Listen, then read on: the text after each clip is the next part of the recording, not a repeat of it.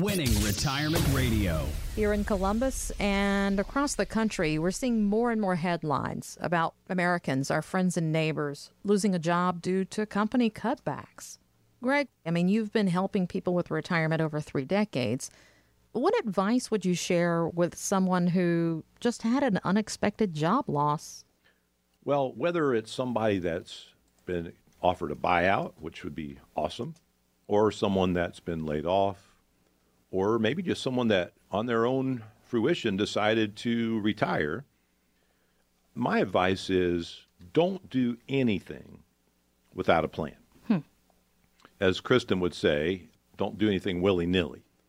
Just have a plan of action. And first of all, I think it's important, especially for those of you who are under age 65, to make sure that you have a good strategy for your health insurance. This could be big because, you know, one healthcare problem could cost tens and hundreds of thousands of dollars. So be sure you have insurance. And so if you get let go by a company or, or if you just leave a company and you have health insurance through that company, they have to extend an offer to you for something that they call COBRA, hmm. which is where you have up to 18 months that you can carry that company insurance. Now, it's on your dime, not theirs you have to pay for it, and it's going to be much more expensive in most cases than what you were paying as an employee because the employer is paying a big chunk of it. Gotcha.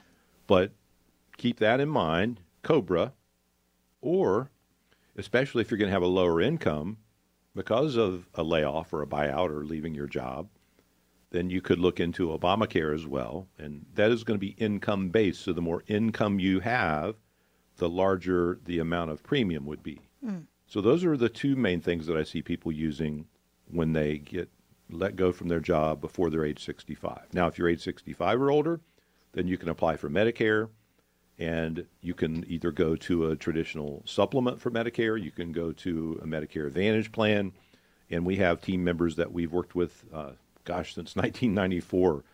30 years I've worked with this guy, and that's what he specializes mm. in, is the Medicare stuff. So that's the medical piece. Then understand your income options.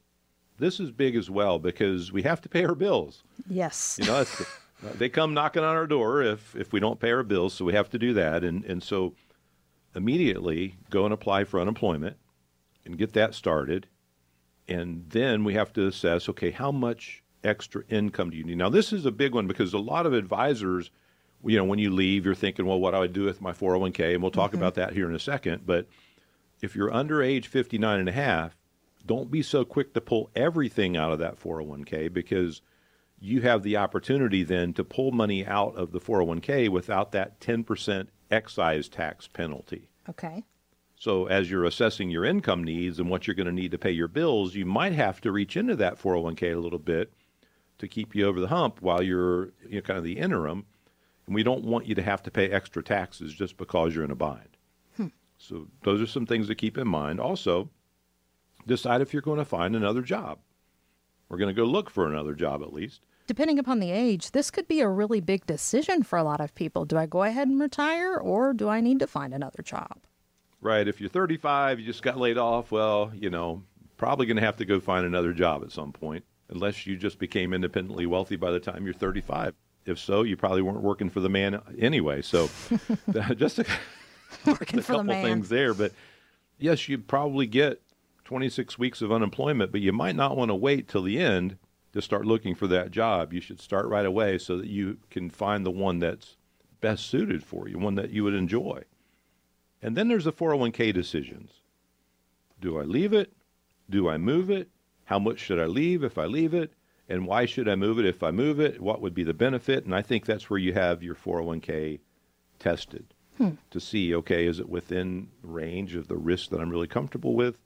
How efficient has it been? Because, you know, while you've been putting money in and you've been getting that company match, sometimes they're not quite as efficient as they seem because there's been lots of money going inside of them. You've been dollar cost averaging into those plans each and every paycheck. And that makes a difference versus – just when it's in there and it's and you're holding it and it's just going up and down, we can test to see how that investment is done to see whether or not it's truly been efficient and whether it would be beneficial for you to do something different. Then what to do with the pension? Mm. Should I take my pension as a monthly payment? Should I do it on my life only? If you're married, should you include the spouse? And if so, what's that going to cost? And then is there a lump sum option? And would it be better to take the lump sum or would it be better to leave it with the company? And those are all huge decisions. And I've seen people, Kristen, in this area of the 401ks and the pensions make Mm-hmm. huge mistakes. Mm. Huge, Huge mistakes. how? Well, one, I just met with a family last week and and the husband came in and he's like, I'm going to take my pension. It's going to be so much a month. I said, Well, great. How much would that leave to your wife? He said, Well, she wouldn't get anything. I said, Well, how much would it be if you made it 100% joint to your spouse if uh, you passed first? And he said, Well, I'd lose $115 a month. Well, this was out of almost $3,000 a month. Okay. I'd lose $115 a month if I leave it to her. I said, but you're nine years older than she is. Oh, yeah. The chances of you outliving your wife are very slim. It's not impossible, but very slim. I said, it might not make sense to do that. And then we tested the uh, lump sum option, and we found that there was a private annuity that they could get on their own outside of the company that would provide nearly as much income as a single life annuity, more than the joint and survivor annuity. The difference being when both of them pass, if there's anything left in the account, it would still go to the beneficiaries. Where the company pension, if the both pass, then there's nothing left to the beneficiary. So in, in this case, they would get more by using a private annuity on the joint side than they would using the company annuity. So those are big decisions. Take the lump, don't take the lump. Take just a single life, take 100% joint life, all decisions that have to be made. And that should be part of a plan, folks. And this is why I said before don't do anything. Don't do anything without a plan. So if you've been affected by a layoff, a buyout, or you've just retired, or even if you haven't retired yet, you're planning on retiring in the next year or two, you're 60 years old and older, have a plan, folks. Know exactly why you're going to do what you're doing and make sure it makes sense.